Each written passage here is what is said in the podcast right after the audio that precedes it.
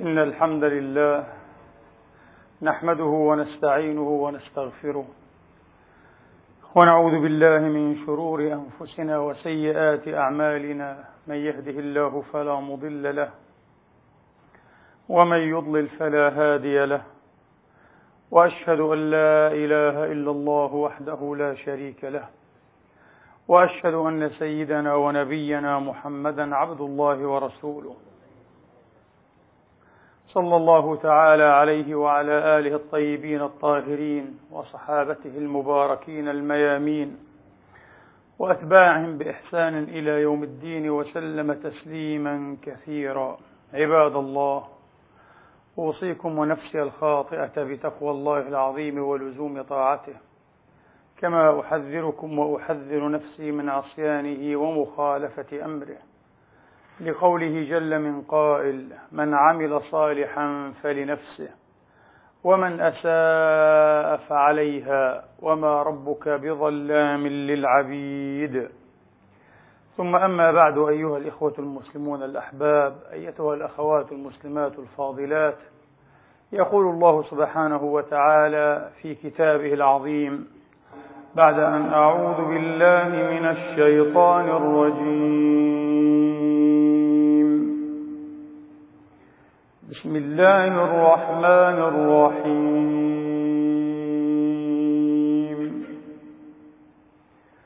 ولله ما في السماوات وما في الأرض ليجزي الذين أساءوا ليجزي الذين أساءوا.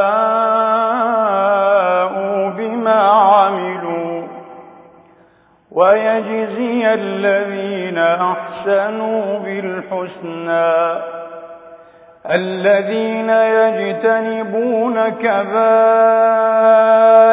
الإثم والفواحش إلا اللمم. إن ربك واسع المغفرة. هو أعلم بكم إذ أنشأكم من الأرض وإذ أنتم أجنة وإذ أنتم أجنة في بطون أمهاتكم فلا تزكوا أنفسكم هو أعلم بمن اتقى. أفرأيت الذي تولى وأعطى قليلا وأكدى؟ أعنده علم الغيب فهو يرى أم لم ينبأ بما في صحف موسى وإبراهيم الذي وفى؟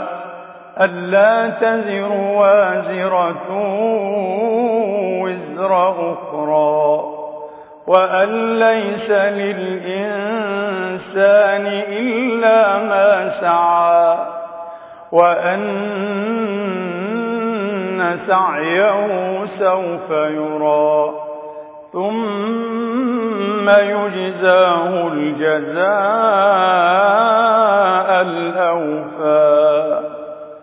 صدق الله العظيم وبلغ رسوله الكريم ونحن على ذلك من الشاهدين. اللهم اجعلنا من شهداء الحق القائمين بالقسط. آمين. اللهم آمين. أيها الإخوة الأحباب أيتها الأخوات الفاضلات قول الله سبحانه وتعالى في نعت وجزاء عباده المحسنين ويجزي الذين أحسنوا بالحسنى الذين يجتنبون كبائر الإثم والفواحش إلا اللمم. إن ربك واسع المغفرة. هو أعلم بكم إذ أنشأكم من الأرض وإذ أنتم أجنة في بطون أمهاتكم. فلا تزكوا أنفسكم هو أعلم بمن اتقى.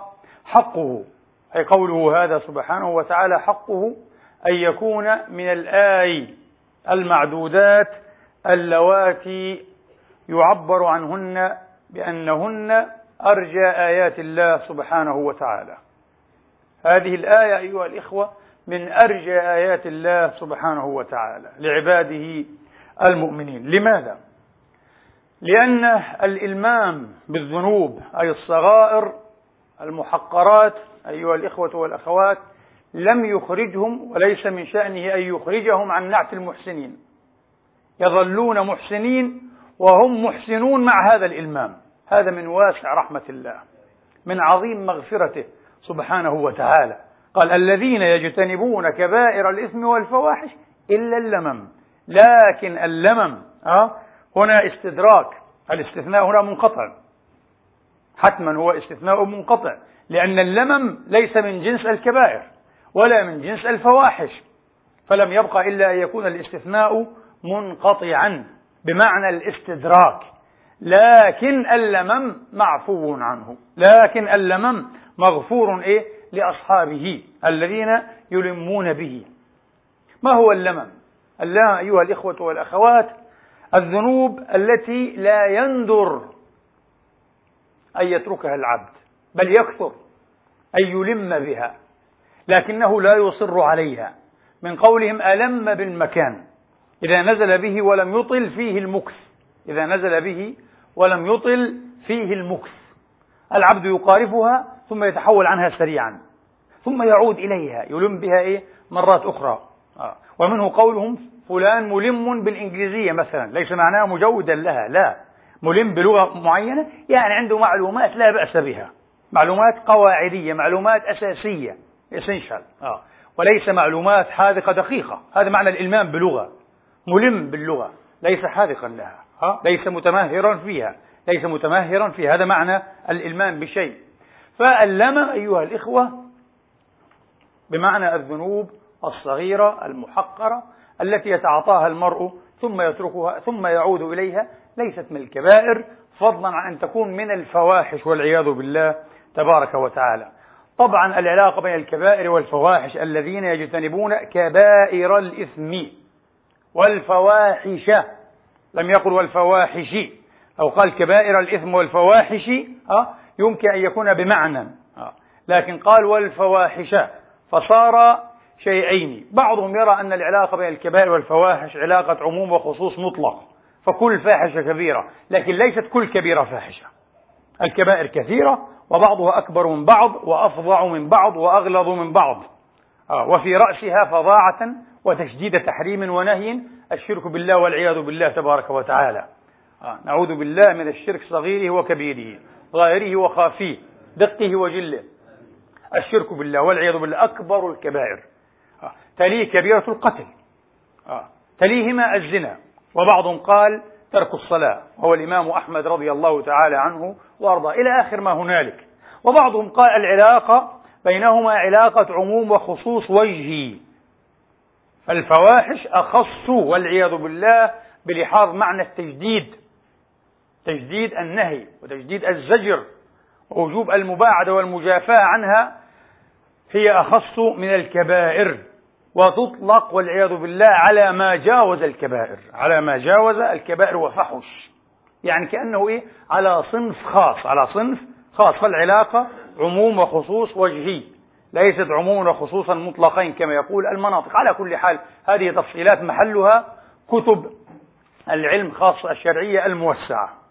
كبائر الإثم والفواحش إلا اللمم كما قلنا الاستثناء منقطع بمعنى الاستدراك فظهر من ظاهر الآية أو وضح وبان من ظاهر هذه الآية الكريمة أن الذنوب عند الله تبارك وتعالى كبائر وفواحش بإزاء أو في مقابلة اللمم وهي الصغائر.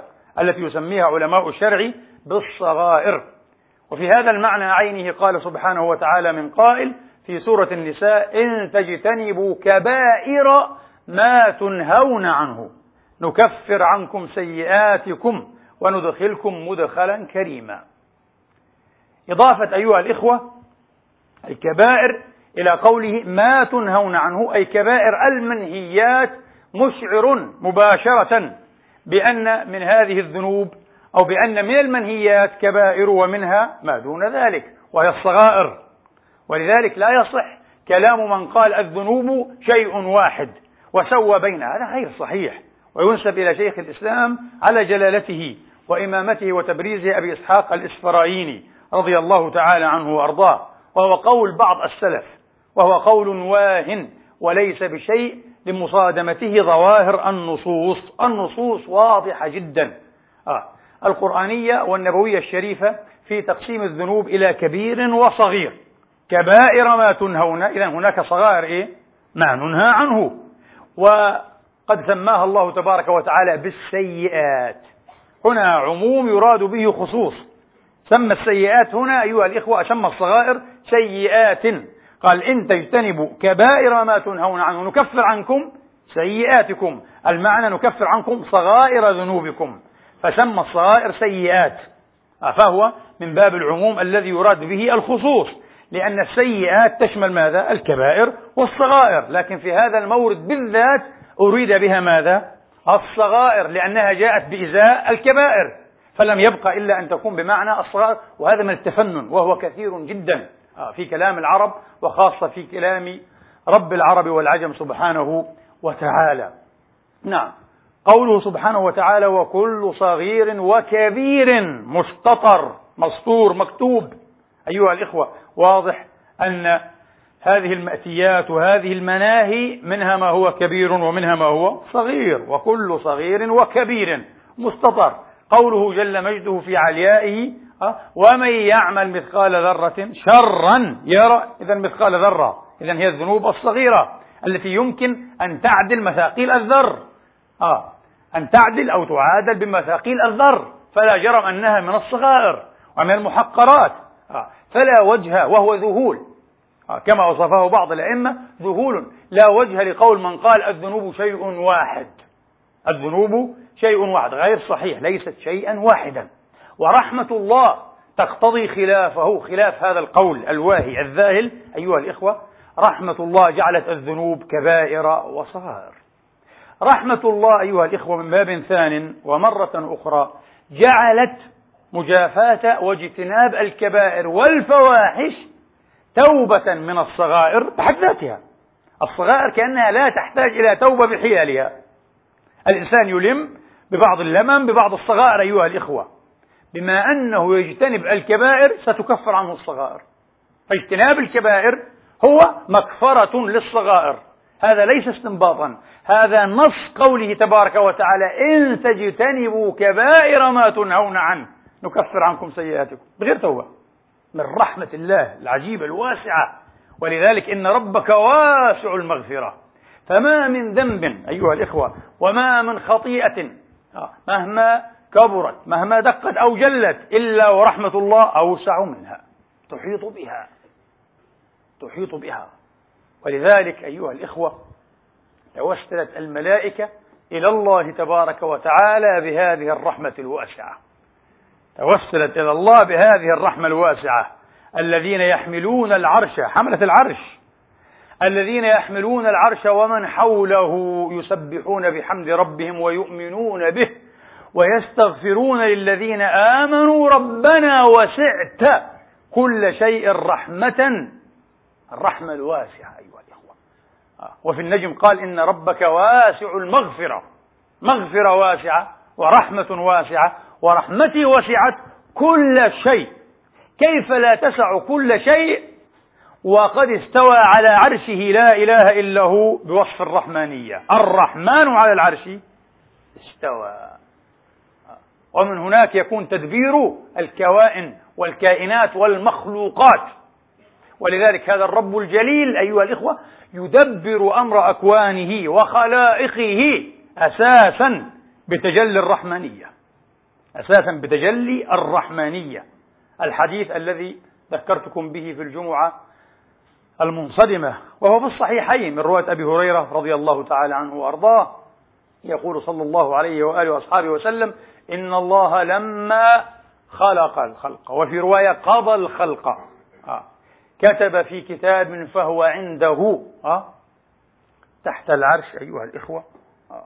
إن رحمتي تسبق. في رواية تغلب. في رواية غلبت. غضبي. طبعا الرحمن على العرش استوى. الرحمن على العرش استوى. ما من ذنب إلا وهو مستهلك ومستغرق في رحمة الله تبارك وتعالى. نطاق الرحمة أوسع من كل نطاق. ميدانها أوسع من كل ميدان. وفيها ندحة لكل مذنب. وفيها ندحة لكل مذنب. ولتفنن لله تبارك وتعالى في إخبارنا وتأنيسنا بإخبارنا برحمته الواسعة ومغفرته العامة الشاملة المطبقة. اختلفت أقوالهم بدءا من أصحابه صلى الله عليه وآله وسلم. فمن إيه؟ دونهم. في أرجى آية في كتاب الله تبارك وتعالى. اختلفت أقوالهم في أرجى آية في كتاب الله. يحكى أن الخلفاء الأربعة رضي الله تعالى عنهم وأرضاهم جلسوا يوما فتذاكروا أرجى آية في كتاب الله. فقال الفاروق عمر رضي الله تعالى عنه وأرضاه أرجى آية في كتاب الله تبارك وتعالى غافر الذنب وقابل التوب لماذا؟ انظروا إلى الملاحظ. قال غافر الذنب وقابل التوب قال ذكر المغفرة قبل التوبة. الله أكبر. طبعا. لو الأمور بالمنطق العادي يقول لها قابل التوب وغافر الذنب. تتوبون ثم يغفر لكم. لكن لتأنيسنا أيها الإخوة. شوف هذا عمر بن الخطاب شوف الفقه كيف؟ طبعا. تقشعر الأبدان الآن. أنا متأكد كل منكم سيكون. كم مرة قرأت هذه الآية؟ لم أفهم هذا لم ألتفت إليه. طبعا. هذا من قلة فقهنا في كتاب الله. ما في فتح. لو في فتح إلهي نفهم هذا نتلمحه. ما في تلمح. آه. نسأل الله يفتح علينا فتوح العارفين وفتوح أصحاب سيد المرسلين صلى الله عليه وسلم ورضي الله عنهم وأرضاهم أجمعين. قال ذكر هذا ليس كلامي كلام الفاروق قدس الله سره. ذكر المغفرة قبل التوبة قال غافر الذنب وقابل التوب ولذلك يروى عنه رضي الله تعالى عنه وأرضاه استطرادا نذكر هذا أنه افتقد يوما رجلا من الشاميين فقال أين فلان؟ فقيلوا عفوا فقالوا آه قد تتابع في الشرب أو قد تتابع في هذا الشرب والعياذ بالله الخمر والسكر آه. بالغ فيه وتتابع فقال علي بالكتاب ثم قال لكاتبه اكتب بسم الله الرحمن الرحيم من عبد الله عمر إلى فلان الفلاني بسم الله الرحمن الرحيم حاميم تنزيل كتاب من الله العزيز العليم غافر الذنب وقابل التوب شديد العقاب ذي الطول لا إله إلا هو إليه المصير ثم ختم الكتاب. وقال لحامله أي لرسوله لا تدفعه إليه حتى تراه صاحيا. لا تدفعه إليه في حال سكره أو حال سكره وإنما في حال صحوه. لا تدفعه إليه حتى تراه صاحيا. فجاء الرجل فدفعه إليه صاحيا. فلما اقترأه جعل يردد أيها الإخوة قد وعدني ربي قد وعدني الله بأن يغفر لي إذا تبت. قد وعدني ربي حتى بكى. ونزع عن الخمر. وكان الفاروق رضي الله وارضاه جمع جماعة من صلحاء أصحابه وقال لهم هلم ندعو لأخينا. شوف عمر بن الخطاب أمير المؤمنين. ما قالش أنا أمير المؤمنين وهذا كان من وجهاء الناس عمر يتفقده. علي به حتى نقيم عليه حد الله. ائتوني بالشهود. أبدا. شهود ماذا؟ قال النبي كان يكره من يأتيه بحد من حدود الله. أتوه مرة بسارق يا رسول الله هذا سرق. نحن نشهد عليه. فرؤيت الكراهة في وجهه. غضب النبي. قال يا رسول الله كأنه ساء. قال وما له لا يسوءني. قال طبعا ساءني. إن الإمام إذا بلغه حد فلا بد أن يقيمه. قال أحرجتموني؟ الآن لا أستطيع أن أغفر له. أه؟ لا أستطيع أن يتجاوز لكن ساءني أنكم رفعتموه إلي. طبعا. وهذا بإجماع المفسرين. لم يقل أحد من مفسري هذا الحديث أه؟ إنه ساءه معنى آخر. هذا المعنى الذي ساءه. أن ترفعوه إليه. لماذا؟ بدل أن ترفعوه هل لا توبتموه هل لا سددتموه هل لا وفقتموه هذا هو. فلما بلغ عمر توبة الرجل قال الله أكبر. هكذا فاصنعوا إذا رأيتم أحدا من إخوانكم زل زلة.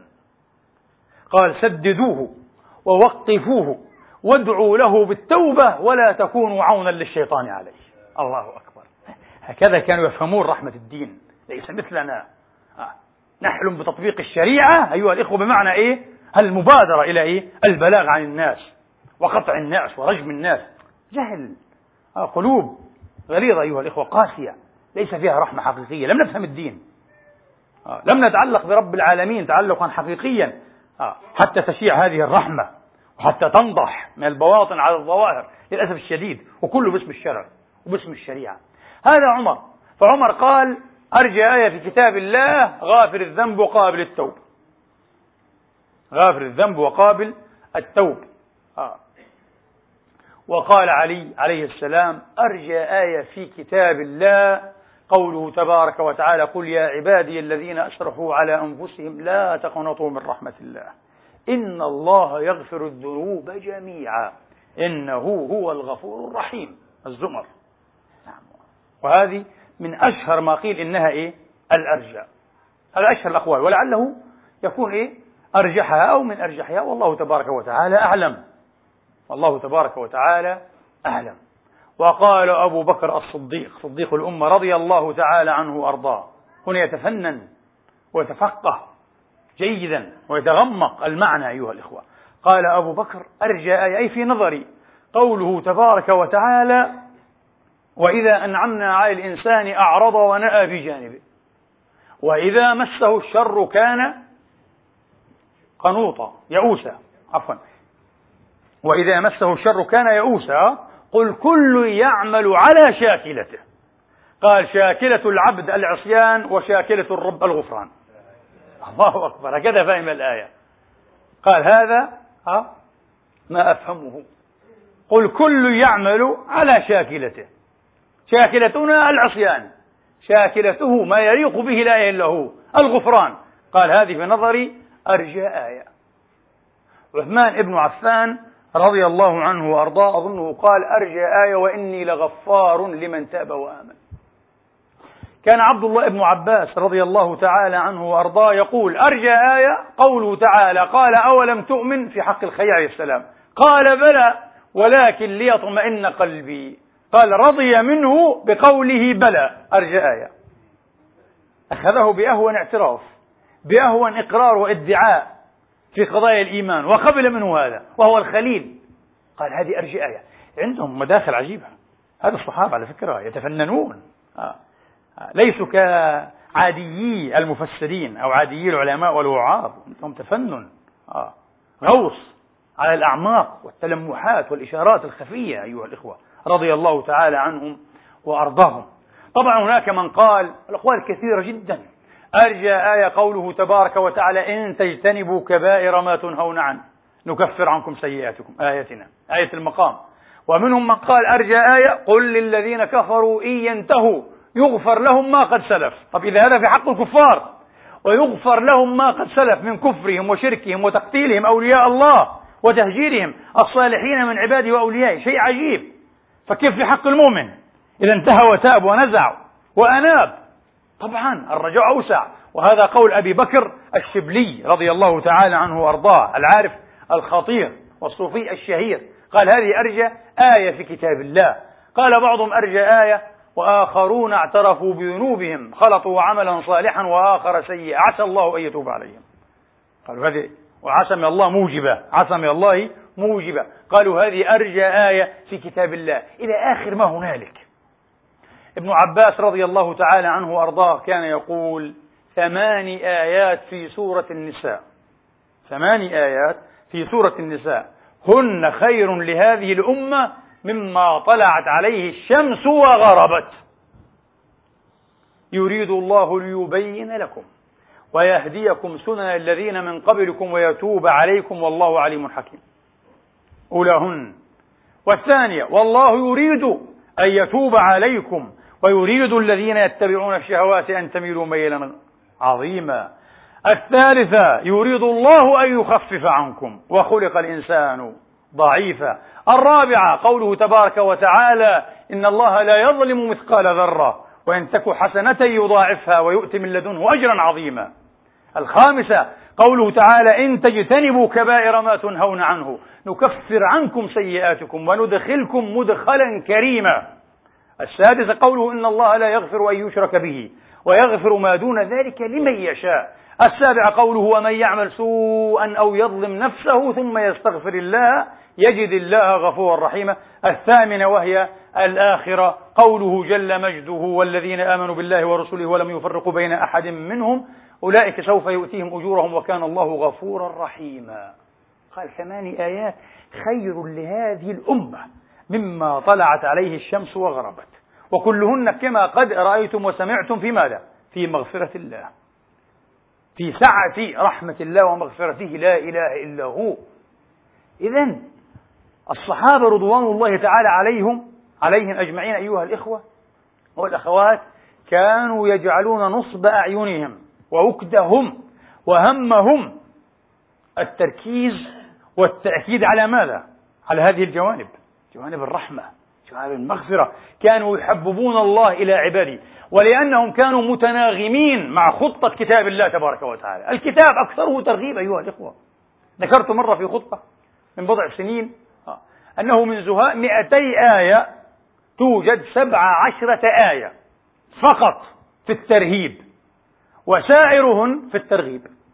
تفضل. أقل من العشر. أقل من العشر أيها الإخوة. لكن نجد من الوعاظ والخطباء والعلماء والمصنفين والمؤلفين من قلب الخطة القرآنية رأسا على عقب.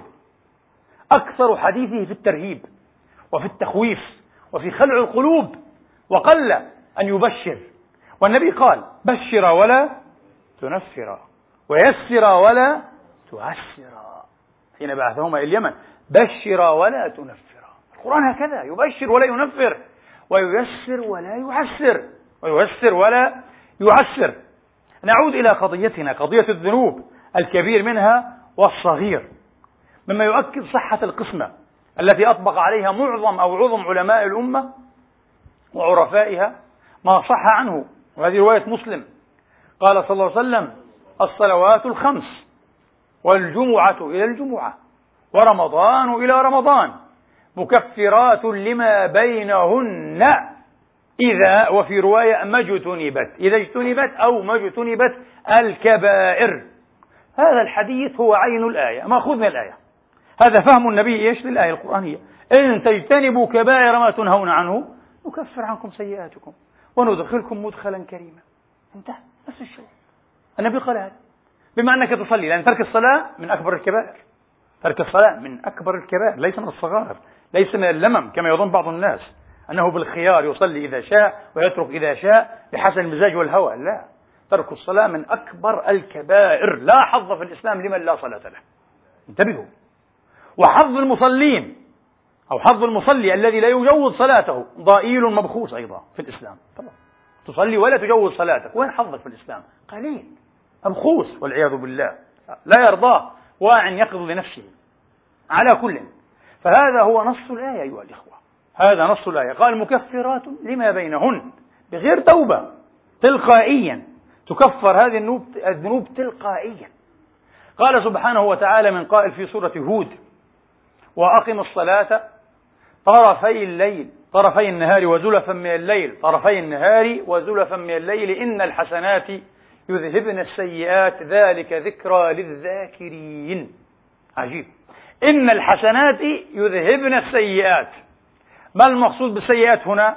مرة أخرى السيئات هنا ليست على عمومها ليست على عمومها ومطلق هذا اللفظ يحمل على مقيده في قوله تبارك وتعالى إلا اللمم.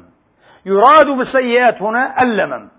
تماما كما أريد بالسيئات في سورة النساء اللمم لأنهن وجاه أو قبال ماذا؟ قبال الكبائر. إن تجتنبوا كبائر ما تنهون عنه نكفر عنكم سيئاتكم. فخرج أن معنى السيئات هنا الصغائر. وهنا نفس الشيء. إن الحسنات يذهبن السيئات أي الصغائر. الحسنات الأعمال الصالحة المبرورة المباركة تكفر السيئات الصغيرة. وليس الكبيرة. الكبير لابد لها من توبة بحيالها. الكبائر لابد لهن أو لها من توبة بحيالها أو بحيالهن. يجوز أيها الإخوة. فمطلق هذه الآية يحمل على مقيد قوله تبارك وتعالى الذين يجتنبون كبائر الإثم والفواحش إلا اللمم إلا اللمم. فهنا السيئات يراد بها اللمم. وليس عموم السيئات. ليس مطلق السيئات ليس مطلق السيئات. هذا مطلق أيها الإخوة يحمل على المقيد يحمل على المقيد والله تبارك وتعالى أعلم. وفي سبب نزول هذه الآية أخذ كثيرة وآثار تؤثر عن رسول الله أيها الإخوة. منها ما أخرجه البخاري عن مسعود مختصرا جدا في صحيحه وفصله أبو عيسى الترمذي في جامعه أيضا عن ابن مسعود رضي الله تعالى عنهم وأرضاهم أجمعين وذكرناه غير مرة أن رجلا أتى النبي صلى الله عليه وآله وصحبه وسلم فقال يا رسول الله إني عالجت امرأة فأصبت منها كل شيء غير المسيس. الفاحش الكبرى لم أقع فيها لكن ما دون ذلك قال وها أنا ذا.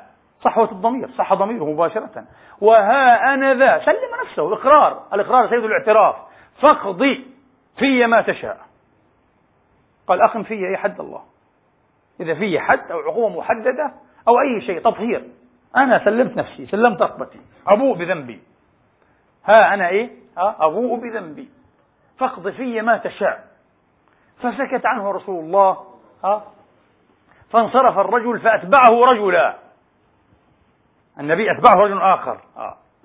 فعاد الرجل فتلا عليه قول الله تبارك وتعالى وأقم الصلاة طرفي النهار وزلفا من الليل. إن الحسنات يذهبن السيئات. ذلك ذكرى للذاكرين. قال يا رسول الله أهي لي خاصة؟ قال بل للناس كافة. وشبيه. وهذا الرجل هو أبو اليسر. آه، في المشهور. أبو اليسر في المشهور. وقيل قصة أبي اليسر هي سبب نزول آية النجم وعلى كل سورة النجم مكية وسورة هود أيها الإخوة مكية السورتان مكيتان لكن هذه الآية في هود وأقم الصلاة وتلكم وتلكن في سورة النجم قيل إنهما مدنيتان وضعتا في هاتين السورتين للمناسبة آه. بأمر رسول الله طبعا عن ربه تبارك وتعالى. هذا قول ابن عباس وقول قتادة. قال السورة مكية. نعم والآية مدنية. لماذا؟ لأنه ورد في بعض الأخبار الصحيحة. هذا مروي طبعا بعد ذلك عند البخاري وعند الترمذي من حديث ابن مسعود أه أن النبي قال له أه يعني اسمع ما أنزل الله فيك. وفي رواية فنزل قول الله تعالى. يعني هذا سبب النزول. والقصة اتفقت أين؟ بالمدينة. القصة اتفقت بالمدينة ولم تتفق إيه؟ بمكة. وفي قصة نبهان التمار. آه في سورة النجم أنه كان له دكان بالمدينة. في قصة أبي اليسر أنها بالمدينة أيضا.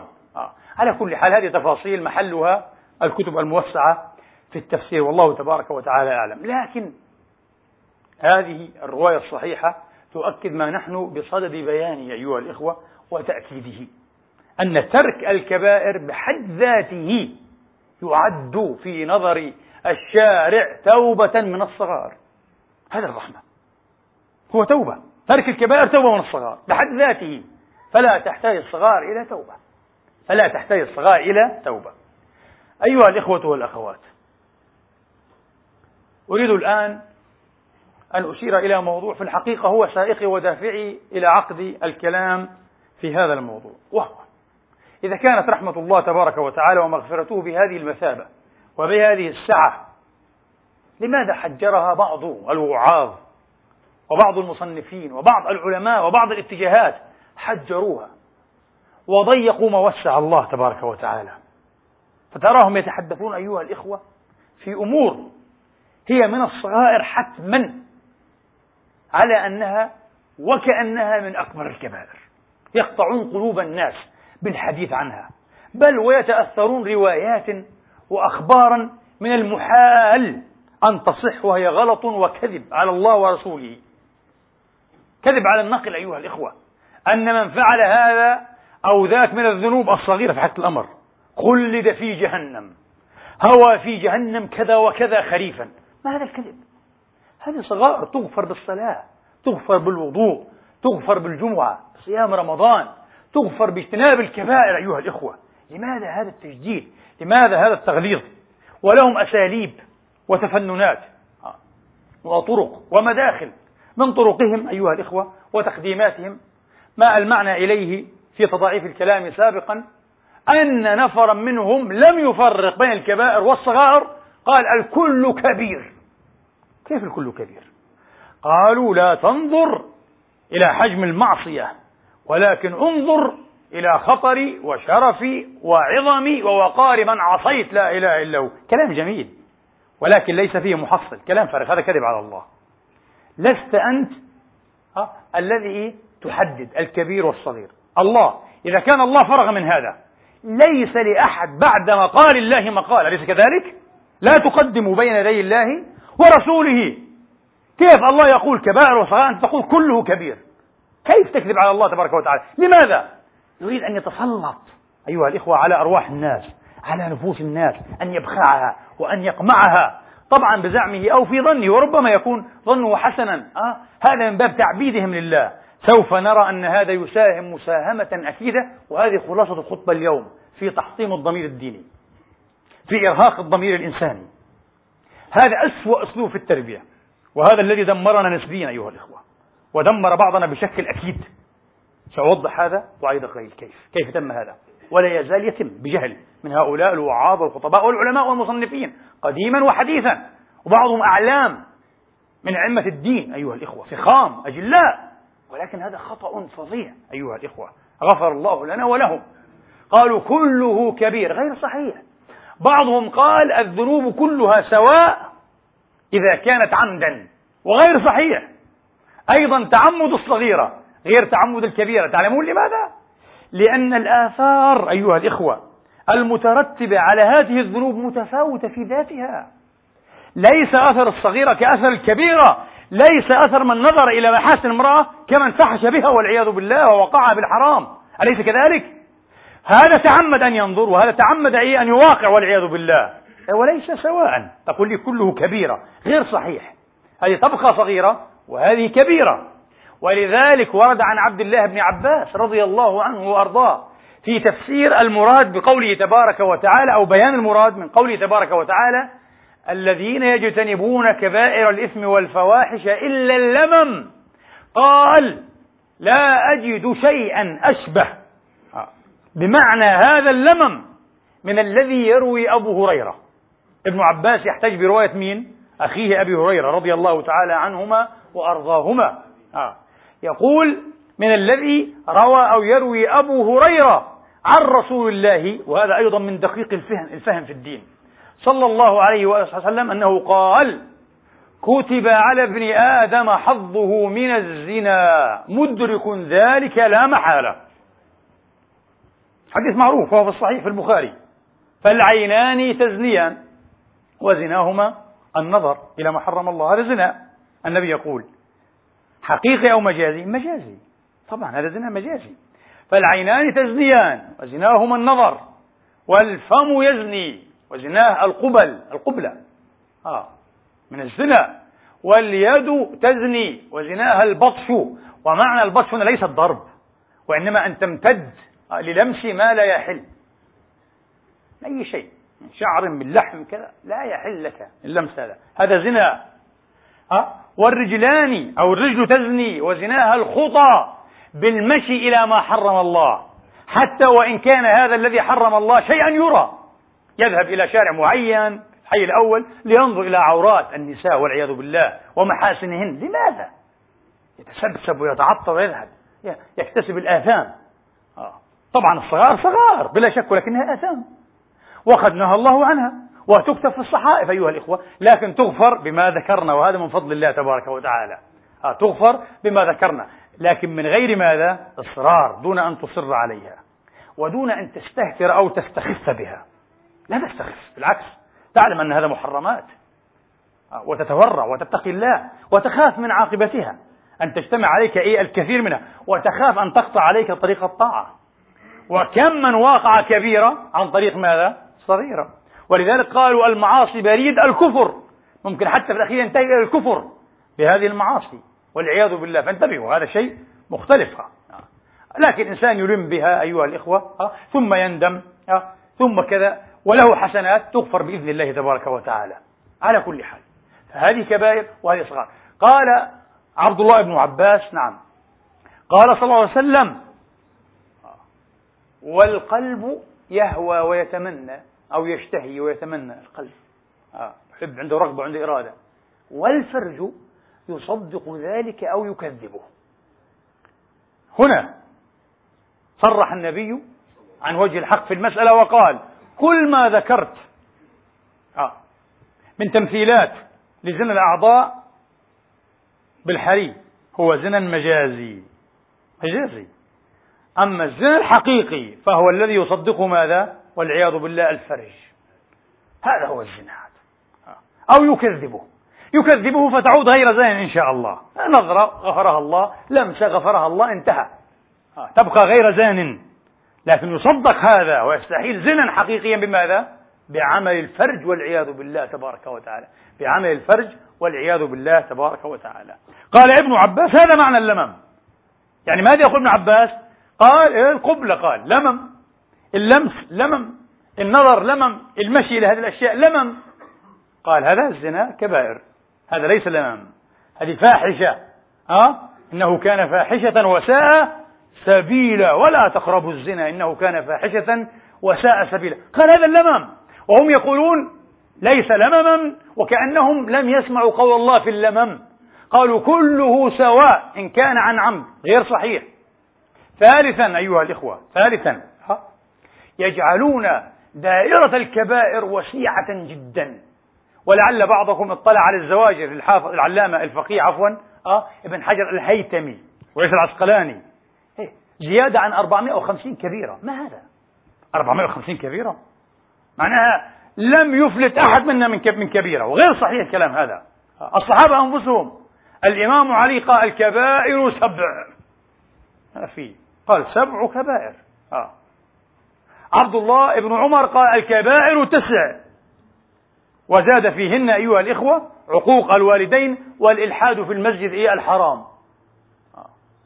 والإلحاد في المسجد الحرام علي قال سبع إيه ابن عمر قال تسع وفي الحديث الصحيح اجتنبوا السبع الموبقات توبق صاحبها والعياذ بالله في نار جهنم يعني؟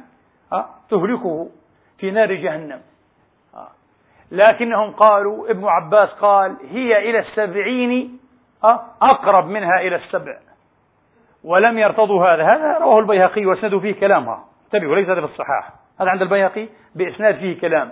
ولكن بإسناد ساقط. روى الطبري عن ابن عباس قال هي إلى السبعمائة أقرب منها إلى السبع. كلام ساقط هذا. إسناد ساقط وكلام ساقط. غير صحيح. لابد أن تكون الكبائر محدودة ومحصورة. ومن هنا اختلفوا إيه؟ في حدها بحد جامع. فعن عبد الله بن عباس رضي الله تعالى عنهما قال كل ذنب فيه لعن أو وعيد أه؟ أو عذاب بالنار في نار جهنم فهو كبيرة. كلام ممتاز. هذا الكلام قبله عموم أهل السنة بل قبله معظم أهل الاعتزال كالقاضي عبد الجبار قبل هذا الكلام. قال فيه وعيد فيه لعن فيه عذاب بنار جهنم. قال كبيرة. صحيح. ما دون ذلك فهو اللمم. ما دون ذلك فهو اللمم. أبو المعالي الجويني إمام الحرمين وشيخ الإسلام شيخ شيخ الإسلام أبي حامد الغزالي قال وكثيرون استجودوا هذا هذا الحد وهذا التعريف. قال الكبيرة هي كل ذنب يشعر بتهاون مرتكبه في دينه وقلة ديانته. ما يهموش. آه، والعياذ بالله تكون كبيرة. كل ذنب يشعر. انتبه. مش هو يفعله بتهاون. لا. يعني ممكن يفعل صغيرة بتهاون وليس كبيرة. لا المقصود أنك إذا سمعت عن هذا الذنب أو رأيته والعياذ بالله تشعر أو تدرك أو توقن بأن صاحبه دينه خفيف وذمته واسعة. بأن صاحبه إيه؟ ها؟ دي ذو دين عفوا إيه؟ خفيف وذمة متخرقة واسعة. يكون هذا كبيرة. وهذا معروف. وهذا كلام جيد في الجملة لكن يحتاج إلى توضيح يحتاج إلى توضيح على كل. توسعوا جدا وأدخلوا في الكبائر ما ليس منها. وبالحريم ما هو من الصغائر. بالحريم ما هو من الصغائر. توسعوا جدا. مئات الكبائر. نحتاج إلى إعادة النظر في هذه المسائل. لماذا؟ حتى نطول وقد أدركنا الوقت. أيها الإخوة باختصار المعنى. الله تبارك وتعالى حين قال في صفة المحسنين الذين يجتنبون كبائر الإثم والفواحش إلا اللمم. إن ربك واسع المغفرة. إن ربك واسع المغفرة. يقول هذا اللمم داخل في سعة مغفرتي. أغفره بالامتناع عن الكبائر. ثم أتى بجملة استأنفها للبيان. قال إن ربك واسع المغفرة هو أعلم بكم إذ أنشأكم من الأرض. يقول السادة العلماء وكأن المخاطبين من المؤمنين والمؤمنات لما سمعوا قول الله تبارك وتعالى إن ربك واسع المغفرة هجس في خاطرهم هجس في خاطرهم آه.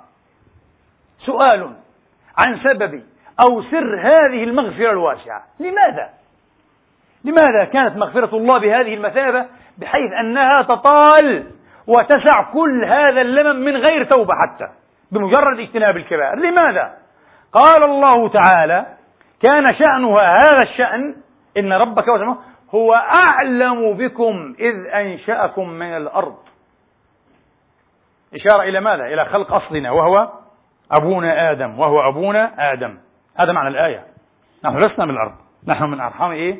أمهاتنا ومن أصلاب أبائنا وقال هذا قال المفسرون هو أعلم بكم إذ أنشأكم أي بخلق أصلكم. بإخراج أصلكم. المعنى إيه؟ به آدم عليه السلام من الأرض. صحيح. إذ أخرجكم من الأرض وإذ أنتم أجنة في بطون أمهاتكم. في بطون أمهاتكم صفة كاشفة. كما يقول علماء النحو صفة كاشفة. لماذا؟ لأن كل جنين والجنين فعيل بمعنى مفعول أي مجنون أي مستور في رحم أمه في بطن أمه. كل جنين لا يكون جنينا إلا في بطن إيه؟ أمه. فلو قال وإذ أنتم أجنة يكفي. فإذ قال أجنة في بطون أمهاتكم صفة كاشفة. أي معنى الصفة الكاشفة؟ صفة إيه؟ كاشفة.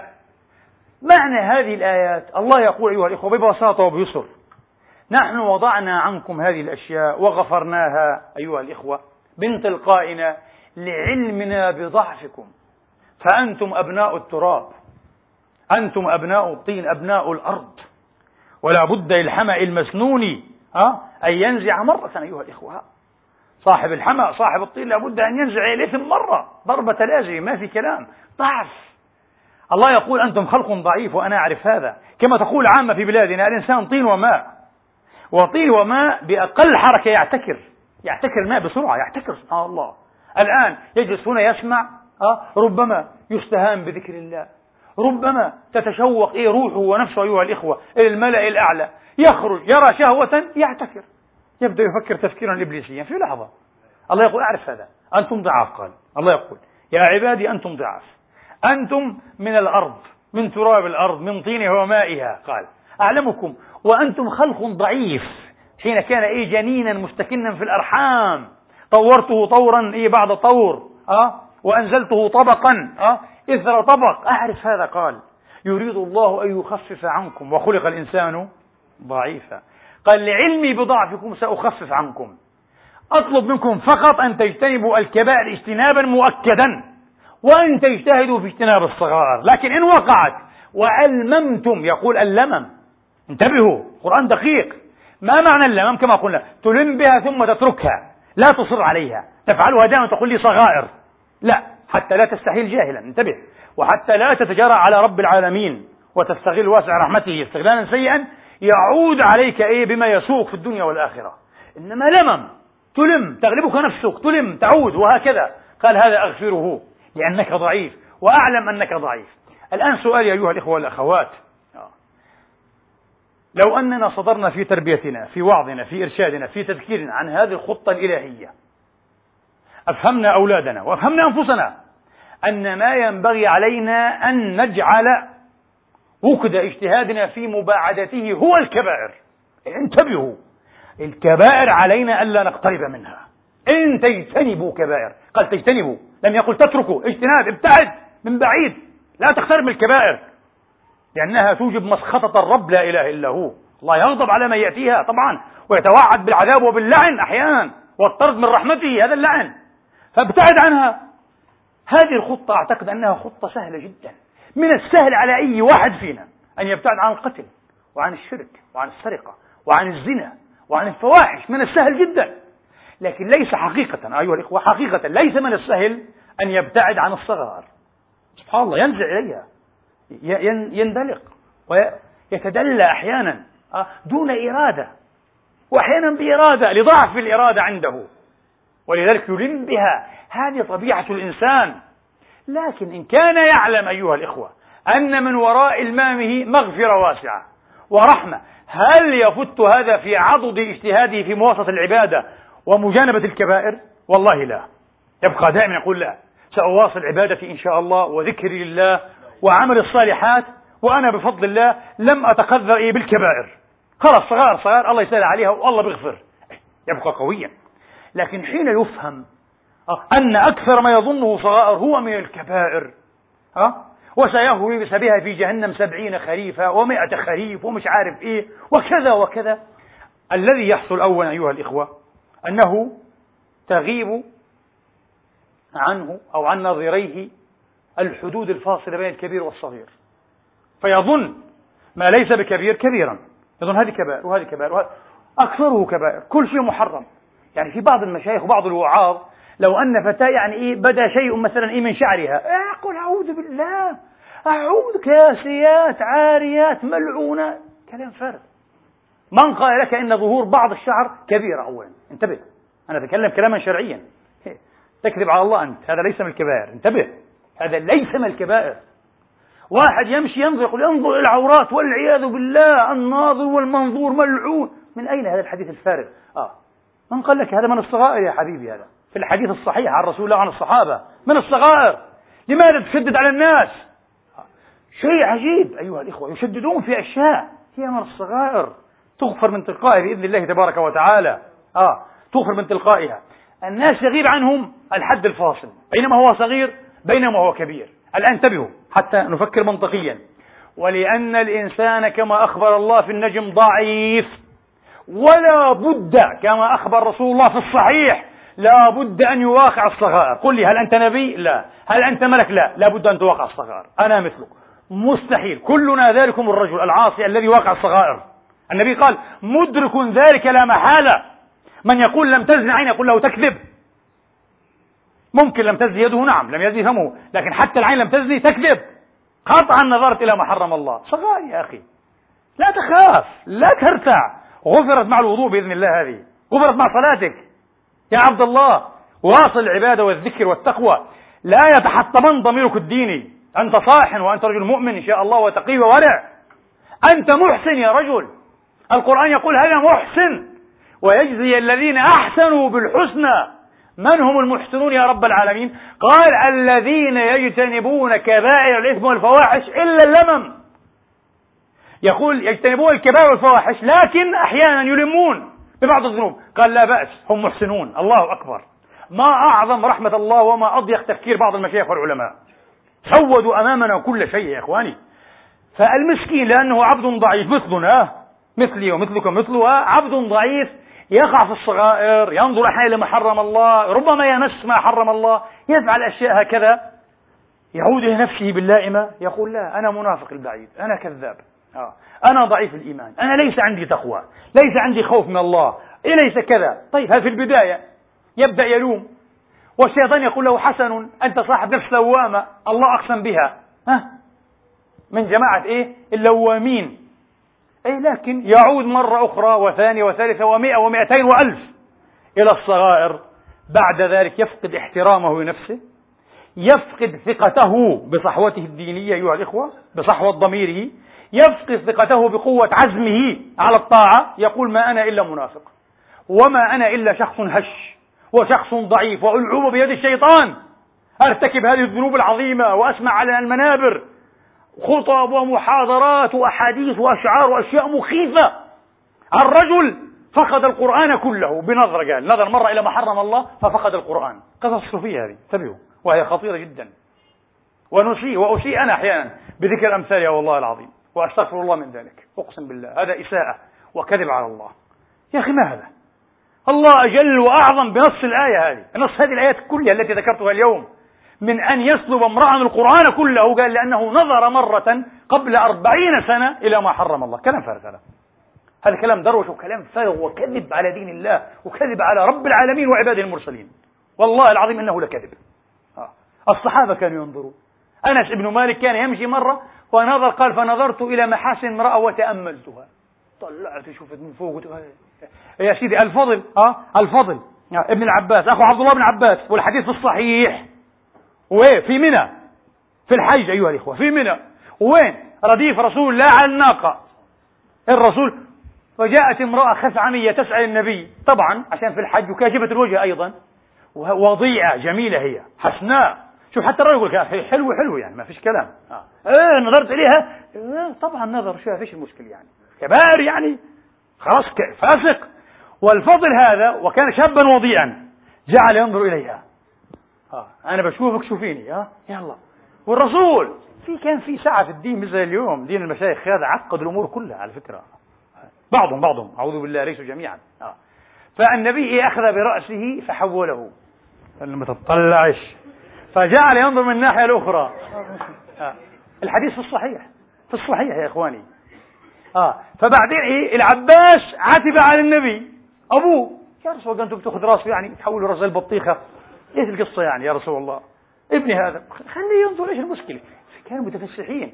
فقال يا عم يا عباس رأيت امرأة وضيئة وشابا وضيئا فخشيت عليهما الشيطان. شوف النبي حتى اعتذر عن فعلهم كان خاف عليهم بس يعني. لو اليوم وتعتب على ذلك يا ضعيف الإيمان حيعمل له محاضرة عشر ساعات لا أبوه النبي قال لا بس حابين نجنبه الفتنة يعني. لأنه هو حلو كثير وهي حلو كمان. ممكن يصير فتنة بعدين وفي الحج بعدين يعني مش لائق. في تساهل يا إخواني في تساهل. آه. لا إحنا عقدنا الأمور كلها صعبة جدا جدا.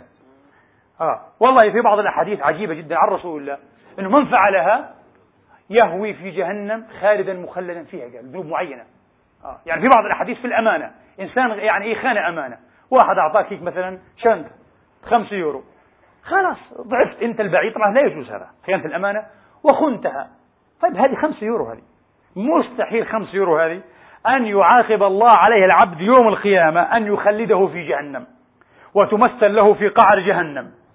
وكلما إيه يهوي قال لك في أثرها سبعين خريفا. وبأخذ الشنطة هذه خمس يورو وبعدين يخرج فيها. حتى إذا صار إيه على شفير جهنم هوت. فهوى في أثرها. يقول الرسول قال حاشا أن الرسول لم يقل هذا نسبوا إليه. يفعل به هذا خالدا مخلدا فيها أبدا. والله العظيم كذب هذا.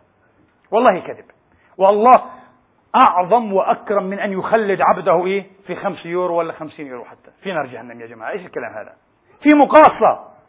هذا له ثمن خمس يورو عندها ثمن من حسناتك ولا من صحيح تؤخذ يا سيدي لكن في رغبة عند بعض الوعاظ وبعض العلماء وبعض أصحاب الحديث أه؟ أن يخلعوا قلوب الناس ليستمكنوا منهم ويستمكنوا من مقاداتهم وحتى بلغة إيه التحليل والتفكيك الحديث هذا هو المقول أه؟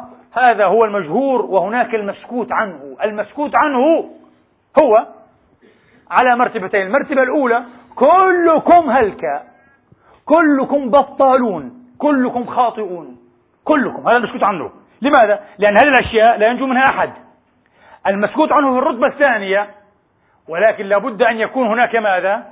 من هو ناج من هو إيه؟ معصوم من هذه الأشياء. وعليكم أن تحذروا من هو. أنا الخطيب أنا الواعظ أنا المؤلف انتبهوا. آه. فعليكم أن تخضعوا وأن تتبركوا وتطلبوا بركتي. كلام خطير على فكرة لعبة سلطة هذه كمان. لعبة سلطة ومعرفة إذا أردنا أن نستخدم العقل المنطق والفلسفة في فهمها لعبة سلطة الدين الحقيقي الرباني المحمد الرسولي لم يكن هكذا أبدا لم يكن هكذا قط بفضل الله تبارك وتعالى.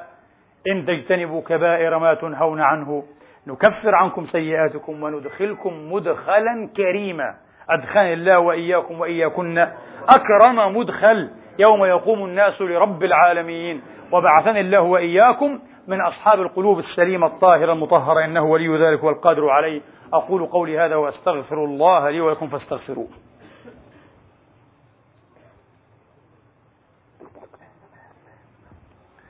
الحمد لله الحمد لله الذي يقبل التوبة عن عباده ويعفو عن السيئات ويعلم ما تفعلون. ويستجيب الذين آمنوا وعملوا الصالحات ويزيدهم من فضله. والكافرون لهم عذاب شديد وأشهد أن لا إله إلا الله وحده لا شريك له وأشهد أن محمدا عبده ورسوله. صلى الله تعالى عليه وعلى آله وأصحابه وأتباعه أجمعين. أما بعد أيها الإخوة والأخوات أخرج الإمام أبو عبد الله الحاكم في مستدركه على الصحيحين عن جابر بن عبد الله رضي الله تعالى عنهم قال جاء رجل إلى رسول الله صلى الله عليه وسلم وهو يصيح بأعلى صوته يقول و ذنوبا وذنوبا. يشكو إلى الله ذنوبه وذنوباه ثلاث مرات قالها. يشكو ذنوبه المسكين يقول أهلكتني ذنوبي وذنوباه وذنوباه وذنوباه فقال له النبي صلى الله عليه وسلم تعال تعال هذا رجل قطع الخوف في كبده المسكين. آه. قال له اقعد قعد. قال يا عبد الله قل. اللهم مغفرتك أوسع من ذنوبي. ورحمتك أرجى عندي من عملي. انتبه أنت لا تنجو بعملك. فرحان. آه إنك إيه تصلي وتصوم. لا لا لا. لن تدخل حتى الجنة بعملك. ويا رسول الله. قال برحمة الله إن شاء الله. ندخل الجنة برحمته إن شاء الله. اللهم اجعلنا من أهل رحمتك. ولا تحرمنا. سألناك بك وبقدسك وجلالك. اللهم لا تحرمنا. اللهم لا تحرمنا. آه. ومغفرتك. أوسع من ذنوبي وأنت قلت واسع المغفرة وأنا ذنبي كبير. لكن بالحري مغفرتك أوسع. شوف كيف علمه تعليم عجيب تعليم قرآني. فقالها الرجل فقال عد. شو عد يعني؟ قلها مرة أخرى كرر. فقال اللهم مغفرتك أوسع من ذنوبي. احفظوها. ورحمتك أرجى عندي من عملي. قالها. قال عد. هو كم مرة اشتكى ثلاثا. والنبي ثلاثا بثلاث. يعني قابل ثلاثا. بثلاث والله الغفار الرحيم. لا إله إلا هو. آه. عد.